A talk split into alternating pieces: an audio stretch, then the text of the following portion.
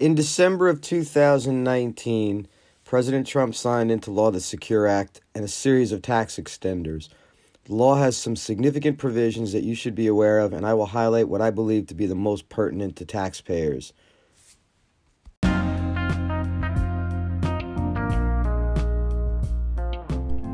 Welcome to the Accounting Tips for Entrepreneurs podcast.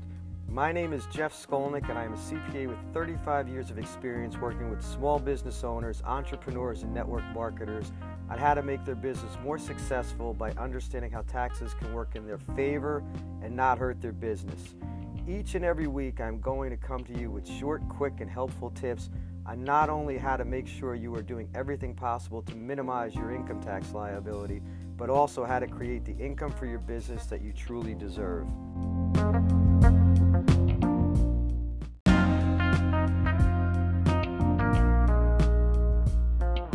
As I mentioned in the opening, in December of 2019, President Trump signed into law the Secure Act and a series of tax extenders. The law has some significant provisions that you should be aware of, and I will highlight what I believe to be the most pertinent to taxpayers. The following provisions were each disallowed after 2017, but have been reinstated retroactively to 2018 and forward through 2020 by the Secure Act. The importance of this is that if any of these provisions would have helped your 2018 income tax return, you have the ability to go back and amend that return. Again, you can also use these same provisions in 2019 and in 2020. The first exclusion that I want to discuss is the exclusion from income for discharge from qualified principal residence debt. And what happens here is if you have a mortgage and any of the mortgage was forgiven by a bank, technically that would normally be income. In other words, discharge of debt is considered taxable income unless there is an exception in the law. Now, prior to the Tax Cuts and Jobs Act, again, that's the act that was passed in December of 2017 and pretty much went into effect in 2018, taxpayers were permitted to exclude discharge of debt from qualified principal um, residence debt from gross income. Now, the exclusion is allowable for up to $2 million of mortgage debt, $1 million if married filing separately. The second provision I want to talk about that was extended is the deduction for mortgage insurance premiums. Now, as many of you know, uh, if you obtain a mortgage and um, you don't meet certain criteria, sometimes the bank will make you pay mortgage insurance premiums. Now, again, up until the end of 2017, these were deductible. They were knocked out after 2017. However, the deduction has been extended again retroactively to 2018 and through 2020. And the deduction, this is important to realize, has a phase out for taxpayers with an adjusted gross income of over $100,000. So between $100,000 and $110,000, the deduction phases out. So once you hit $110,000, you'll get no part of the deduction. If you're married filing separately, the deduction phases out between $50,000 and $55,000. Medical expense deduction, subject to 7.5% of adjusted gross income, is extended for 19 and 20, and again back to 18. And again, as most of you know, in 2017 when the law was passed. Actually, for 2018, medical expenses um, threshold stayed at 7.5%. What I mean by that is the law reads that before you can start taking medical expenses as an itemized deduction, they must exceed 7.5% of your adjusted gross income. So if your adjusted gross income was $200,000, um, you would not be able to take any medical expenses until you exceeded $15,000. However, if your medical expense, if your adjusted gross income was $50,000, that 7.5% would be $3,750, which would be much more palatable. But the way the law was written previously was in 2019, this number was supposed to jump to 10%, making it more difficult to deduct medical expenses. Uh, again, the law has been changed, and for 2019 and 2020, we will use the same 7.5% of adjusted gross income for medical expenses that have been used for some prior years. Qualified tuition and fees deduction.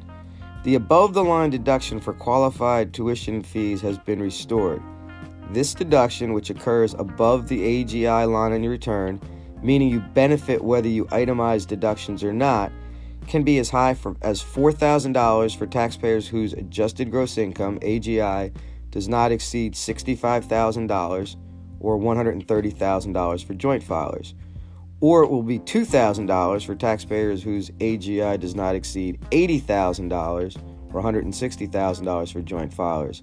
If AGI exceeds the $80,000 or $160,000 threshold, then no deduction is allowed. But again, that's back in place, back in place for 2018, 2019, and 2020.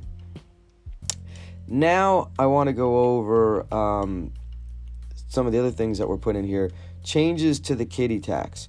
Prior to 2018, children with unearned income of more than $2,200 that were under age 18 at year end were 18 but didn't have earned income that was more than half their support, or were full time students between the ages of 19 and 23, were subject to the kiddie tax. Additional conditions were at least one of the parents was alive at the end of the tax year and they were required to file an income tax return that was not a joint return. Now, again, this is not a provision that was extended, this is something that was changed in the Secure Act. First, what I want to do is explain what unearned income is. Unearned income is defined in IRS Publication 929 as unearned income is generally all income other than salaries, wages, and other amounts received as pay for work actually performed. It includes taxable interest, dividends, capital gains, including capital gain distributions, the taxable part of Social Security and pension payments, certain distributions from trusts, and unemployment compensation. Unearned income includes amounts produced by assets your child obtained with earned income, such as an interest on a savings account into which you deposited wages. So basically, the kiddie tax was put out there originally in order to stop wealthy people from transferring assets out of their name to their children's name because the associated revenue, whether it was interest, dividends, or capital gains, would be taxed at lower rates. Now, prior to 2018, if the child had income subject to the kiddie tax, it was taxed at the parent's marginal income tax rate. In other words, the highest rate the parents were paying on their own return. In 2018, the law was changed to read the tax would be based on trust tax rates. Now, the importance here is that trust tax rates in 2018 were 10% for taxable income between 0 and $2,550, 24% for income not exceeding $9,150, 35% for income not exceeding $12,500, and 37% on anything on any income over $12,500. By contrast, income tax rates for individuals filing jointly in 2018 were 10% on the first 19,050 of taxable income, 12% on income up to 77,400, 22% on income up to 165,000, 24% on income up to 315,000, and 32% on income up to 400,000 and so on. Single payer income tax rates were the same rates However, the thresholds were 50% of the married filing joint rates. In other words, the brackets were 9,525 for the 10% bracket, then 38,700 for the 12% bracket, 82.5 um, for the 22% bracket, 157.5 for the 24% bracket, and 200,000 for the 32% bracket. I didn't even get into the 35% and 37% brackets, but my point here is to show that by using the trust tax brackets, taxpayers reach the higher levels of taxation far quicker than reporting using their parents' income tax brackets. The Secure Act restored the calculation to using the parents' income tax brackets and not trust income tax brackets. Again, um, that's something that's that's very important to look at because, as I said, uh, the tax rates were much much higher on on on children. Now, repeal of the Affordable Care Act taxes. The Secure Act also repealed three health care taxes originally enacted by the provisions of the Affordable Care Act. better known as Obamacare. The taxes repealed were the excise tax on certain high-cost employer plans, known as, Cadil- as the Cadillac tax, the medical device tax, and the annual fee on health insurance providers. Now, I want to go over some other new provisions of the Secure Act. Now, although I covered each of these provisions in more detail in a previous podcast, I want to highlight the new provisions added by the Secure Act. Most of these provisions affect the retirement plan arena, and the provisions are the first one is the elimination of the ability to stretch required minimum distributions, or RMDs. RMDs are the amount of money required to be withdrawn from retirement accounts once individuals reach a certain age. Generally, this age was 70 and a half. Now it is 72, and I'm going to go over that in a minute. The amount of required minimum distribution to be taken is based on an individual's retirement account balance divided by their life expectancy, which is calculated by using IRS tables. If an individual passed away, beneficiaries could use their own ages to stretch the income distributions over a longer period in time. In other words, since a beneficiary may be younger, their life expectancy would be longer, and they were able to take income more slowly and pay the income tax over many years. The new law requires non spouse beneficiaries, with few exceptions, to take the retirement money within 10 years after the death of the um, person who was already subject to RMDs. Now, some other changes the age to begin RMDs, as I just alluded to, was raised from 70 and a half to 72 years of age. There is no longer an age limit for taxpayers to be allowed to contribute to a traditional IRA. Formerly, taxpayers could not contribute to a traditional IRA after age 70 and a half. Distributions from retirement plans before age 59 and a half of up to $5,000 for the birth or adoption of a child will not be subject to 10% early withdrawal penalty. Again, generally, when you take money out of a retirement plan before age 59 and a half, you incur not only a federal income tax and very possibly a state income tax, you also incur a 10% early withdrawal penalty. There are some exceptions. And again, one that was added here is that you can take out up to $5,000 from a retirement plan for the birth of your child or the adoption of your child as long as it's within one year of either the birth or the adoption. And the important thing to remember here is that each spouse can do this. So a married couple can take out literally $10,000 for the birth of a child or for an adoption of a child. Taxpayers are now allowed to take $10,000 out as a lifetime maximum from a 529 plan and use it to pay the principal and or interest of a qualified education loan. A taxpayer is also allowed a lifetime $10,000 limit for each sibling in order to pay the principal interest of a qualified education loan. So, if you're somebody who has a qualified education loan, again, you're allowed to take out $10,000 from a 529 plan and use it to pay either the principal and or interest of your own loan.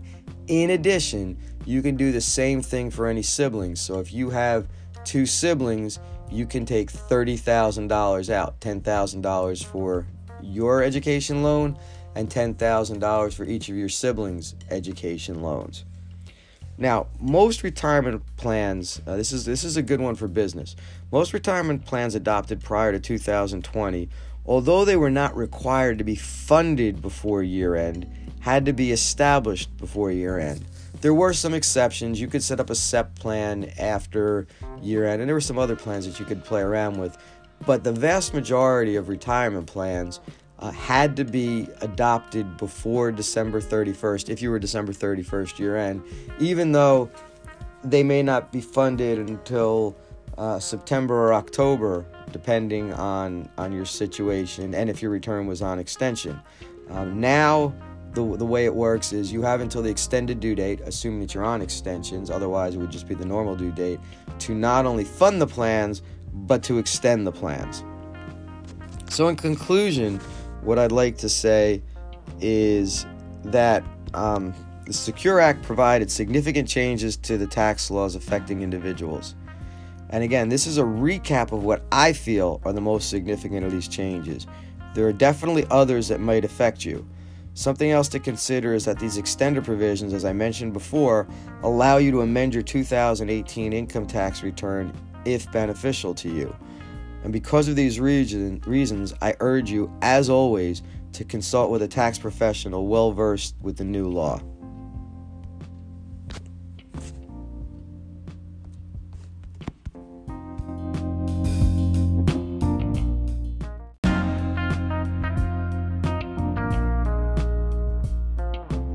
Thanks again for listening to the Accounting Tips for Entrepreneurs podcast. If you could please head over to Apple Podcasts, iTunes, or Spotify and leave me a five star rating and write a review. Also, please connect with me on social media. If there are any tax or accounting related topics you would like me to cover, please don't hesitate to reach out and let me know. If you are that small business owner or entrepreneur that really wants to learn more about how to minimize your tax liability and maximize your income, just head over to www.jeffcpaworld.com and I'll see you over there. Have a great day.